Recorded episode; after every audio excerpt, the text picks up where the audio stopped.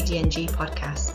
My name is Tina McKenzie and I am the Education Development Lead for the BDNG. I hope you enjoy listening to the BDNG podcast and find them beneficial to your practice. These podcasts are sponsored by Almirall. Almirall has no influence over the content of these podcasts. Happy listening. Hello and welcome back to the BDNG podcast. My name is Ashton Cleary and I'm one of the clinical nurse specialists in dermatology. And alongside me is my lovely co-host Emmanuel Tony. Hello, and I'm an ACP in dermatology as well. And with us today, we have consultant dermatologist Kaveh Sham, and we are going to be speaking about hidradenitis suppurativa. Welcome to the podcast. Thank you very much. So, first of all, for those who don't know you, do you want to give us a little bit of overview of who you are and where you work? Of course. Uh, I'm an associate clinical professor and honorary consultant dermatologist based in Leeds. And I'm uh, also the co lead of our HS, psoriasis, and biologic services. And alongside my NHS work, I also do some academic uh, work where we are trying to understand better how uh, leukocytes, white cells, drive disease. Fantastic. It sounds like you're a very busy man. Um, so, first of all, for those listening, so this is for dermatology nurses um, at the BDNG. What is hidradenitis suppurativa? So, hidradenitis suppurativa or HS is a very common condition, very debilitating uh, skin condition associated with pustule formation in the skin, leading to tissue destruction, sinus formation, abscesses, fistulation. It is more common in skin folds, though it can affect uh, many and diverse uh, skin skin sites and can lead to very disfiguring disease adhesions and uh, in its more extreme forms uh, collections uh, within body cavities and restricted movement. And I think over the past uh, years, it has become apparent that it is likely more common than was initially imagined. And certainly when we set up the HS clinic in Leeds, we find that the, the capacity that the clinic needs in order to run is frankly not far behind what is needed for eczema and psoriasis. So it is one of the big inflammatory uh, skin disorders uh, of our times, I think. And if I can ask you a question just about the pathogenesis of uh, HS, uh, do you mind just talking us through it, please, and giving us a bit of an understanding? Of course, and and in many ways we've just started scratching the surface of what's happening uh, in in terms of hidradenitis. Uh, so as with many things, skin we need the correct environmental and genetic setup. Uh, we, we don't fully understand these, but there are certain genes and, and certain traits that make you more likely to, to develop HS.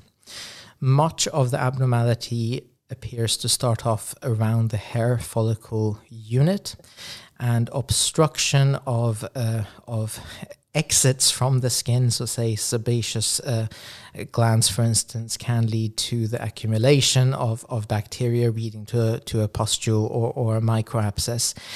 Now, uh, so far, this can happen in, in those without HS, and, and the body is very good at shutting off um, inflammation. So, we have many mechanisms that limit inflammation and close it down once, once the job is done.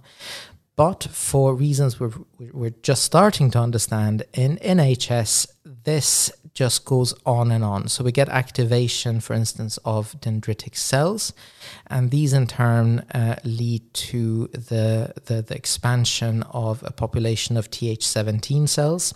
These produce IL 17, and the IL 17 causes more tissue damage.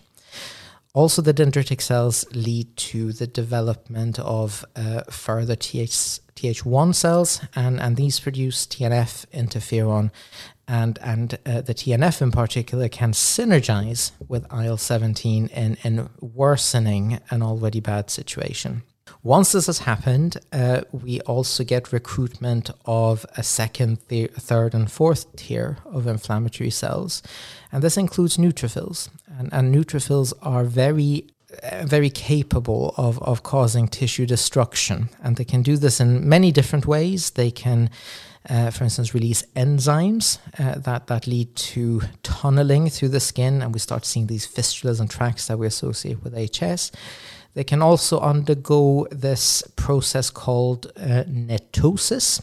Uh, so, this is the release of uh, molecules that look almost like nets, and, and they're usually there to capture bacteria, but in HS, they lead to worsening inflammation. So, worsening inflammation, even more Th17, Th1 cells, and on and on we go.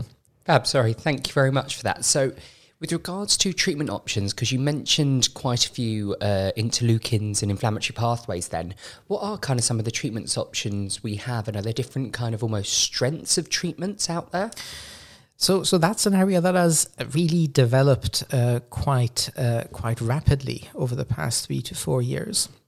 So there is, uh, to start off with, good evidence for the use of rifampicin and clindamycin, so 300 milligrams of each twice daily for three months, and about two thirds of patients do respond to this this regime.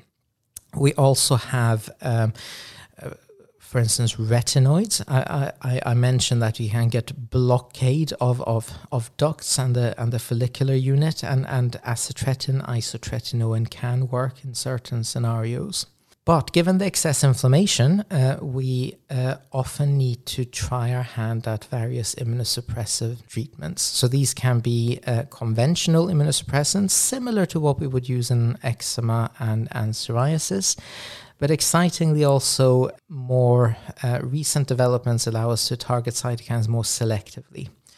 So, first among the biologics was uh, adalimumab, an anti TNF, part of our Th1 responses. Uh, and there are trials ongoing at the moment looking at IL 17 blockade. Um, so the, the, there was recent. Um, a recent presentation at the EADV showing, uh, for instance, that secukinumab at a two weekly uh, dosing regime as opposed to the four weekly for psoriasis uh, was superior to, um, to placebo. And a dual IL 17A and F inhibitor bimekizumab is also undergoing a, a phase uh, three program at the moment. And in terms of treatments, I mean, you know, with psoriasis, it's kind of like a stepped up approach. Is there something similar for HS, and what will push you down a certain treatment option over the others? Um, so, so to a degree, there is uh, much like psoriasis and eczema. Um, presentation to us is often delayed, um, and and and that is a big challenge. And and there is a large no, there are large numbers of patients out there still that that are not benefiting from recent developments. In terms of a stepwise approach, I think uh, antibiotics, uh, you know, your cyclin, so your lymecycline, doxycycline, are fair first choices for mild disease. We then often move on to rifampicin and, and clindamycin.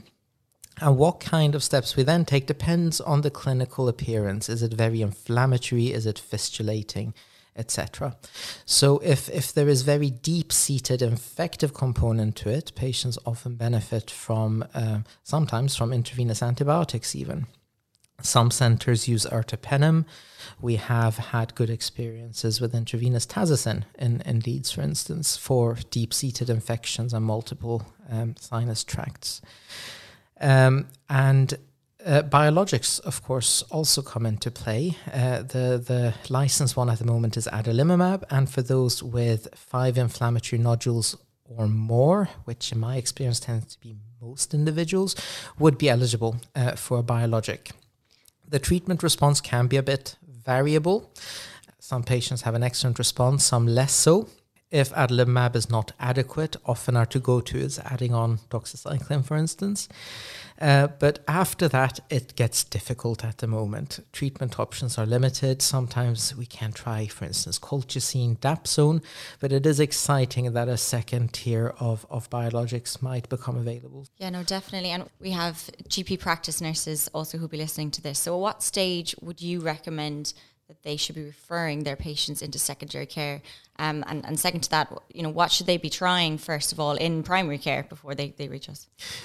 So um, we're very sympathetic to our, our uh, community colleagues because their options really are quite limited. Even relatively straightforward steps like doxycycline and lymecycline need to be used at unlicensed doses. So typically, say a doxycycline 100 milligrams twice daily uh, would be my recommendation as a good starting point. But many GP practices wouldn't be comfortable with that. But that would be a fair starting point. My preference would be that our patients are seen earlier on. And even if we don't keep them forever, we can map out the treatment landscape going forward and, and share with them the exciting developments in, in the field um, so that they know that there is help out there should they need it. And I think that is quite important because it is a very lonely disease. Even those with a, with a very strong family history typically don't know of their mother and sister having it because patients don't tend to like to talk about this until they have their diagnosis. Uh, so, so always helpful as an aside to take the family history twice, once at diagnosis and once again once they have had the diagnosis because it often differs. And yeah, referring them in, low threshold for referring patients in, uh, even if it is just for a, a quick catch up. They might not need us long term, but we can we can agree a plan in the in the in the short, medium, and long term with them. And we've talked we've talked quite a bit there about kind of the, the medical management of these patients. Do you have much uh, experience, or do you work closely with the plastic surgeons, or perhaps a surgical team where you work? And how often are you referring patients over to them? Um, absolutely, and that that's uh, part and parcel of what we do and one of the major reasons why the, the HS services were set up. Uh, so, as, as I mentioned, patients unfortunately come to us quite late. Uh, so, so the problem with fistulas and sinus tracts are that once they have formed, they epithelialize. They don't tend to go away spontaneously. We also get biofilm formation, which protects certain bacterial species. And um, interestingly, also the type of bacteria you get change. So we go from, you know, your aerobic species, which would have been responsive to, say, you know, penicillins, uh, to more trans- anaerobic uh, flora. Once all of this has happened and you start seeing scars and fistulas and sinus tracts and recurrently filling abscesses, it is difficult to manage this solely medically. So we optimize the medical side. We treat any active infection. We try to limit inflammation, and we try to reduce further damage. But this is where we link in with surgeons, and we have two general surgeons in our uh, within our department with an active interest in HS, and we often refer patients to them.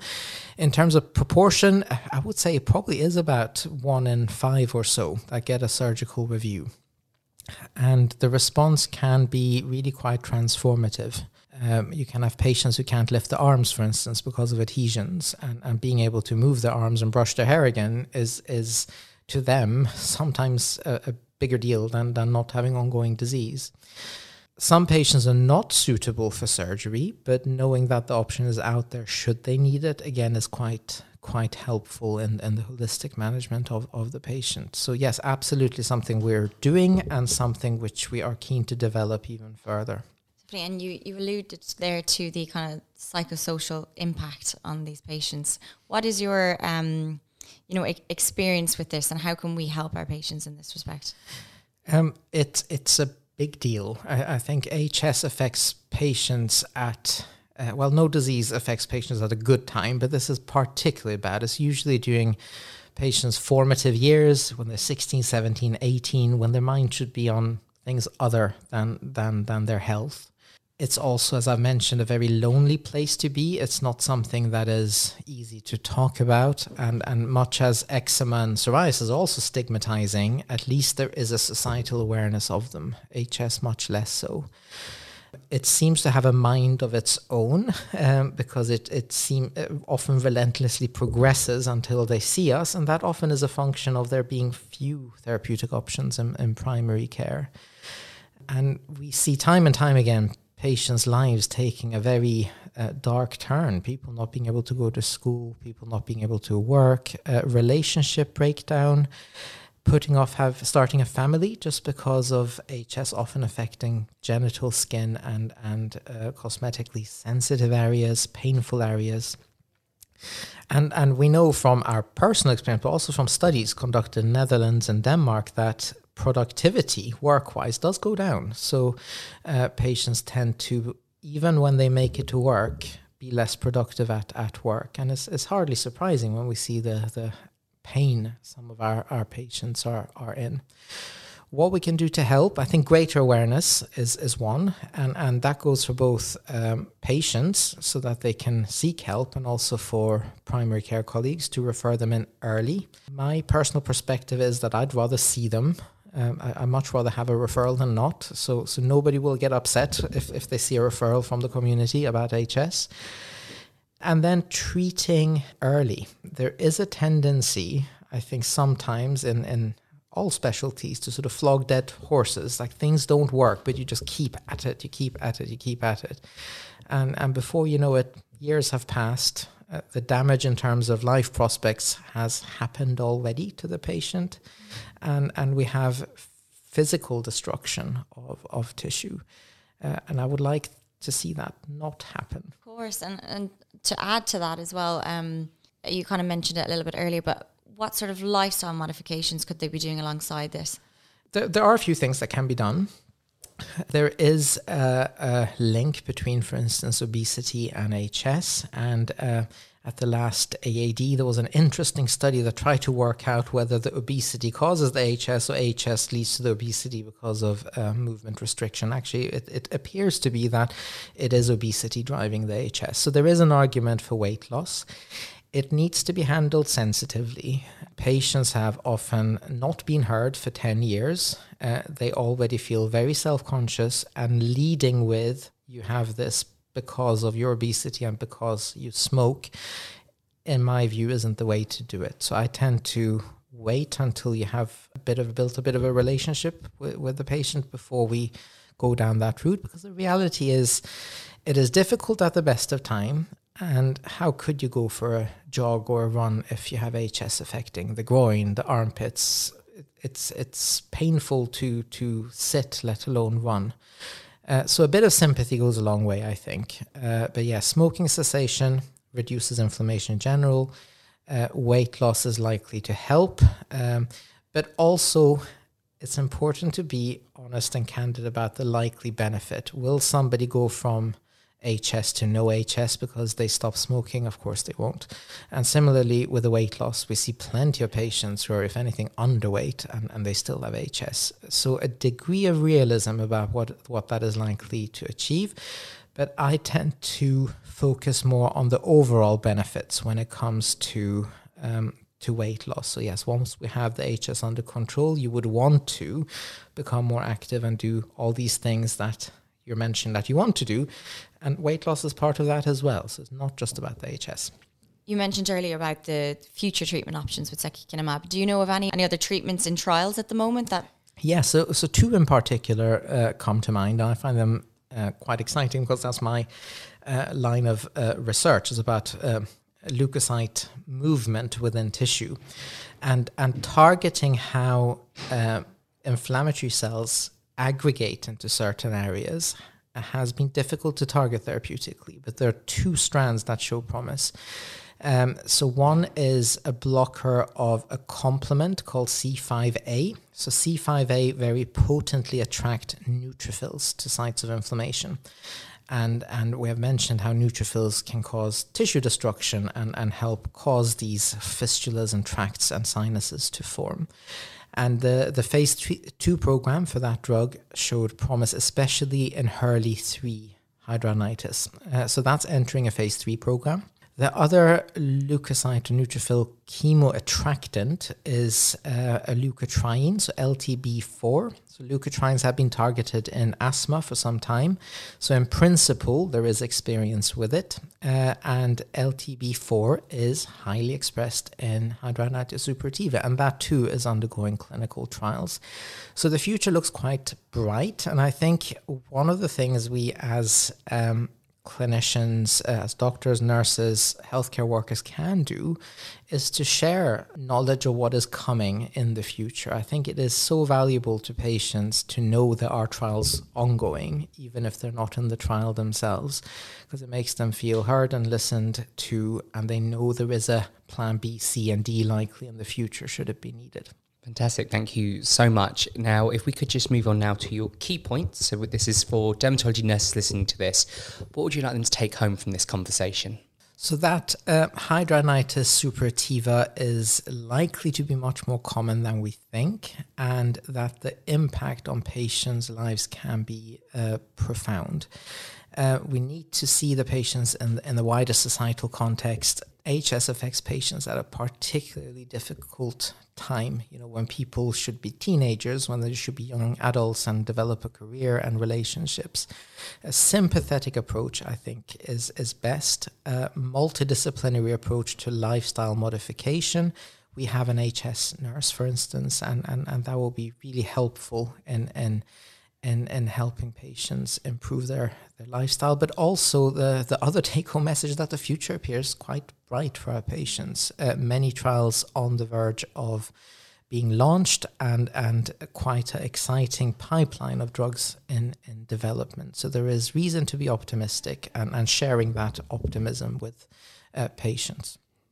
Thank you so much, and thank you for ending on such a positive note. As you said yourself, exciting times um, coming. So, thank you for your time, and um, we will hopefully see you again soon. Thank you for having me. Thank you.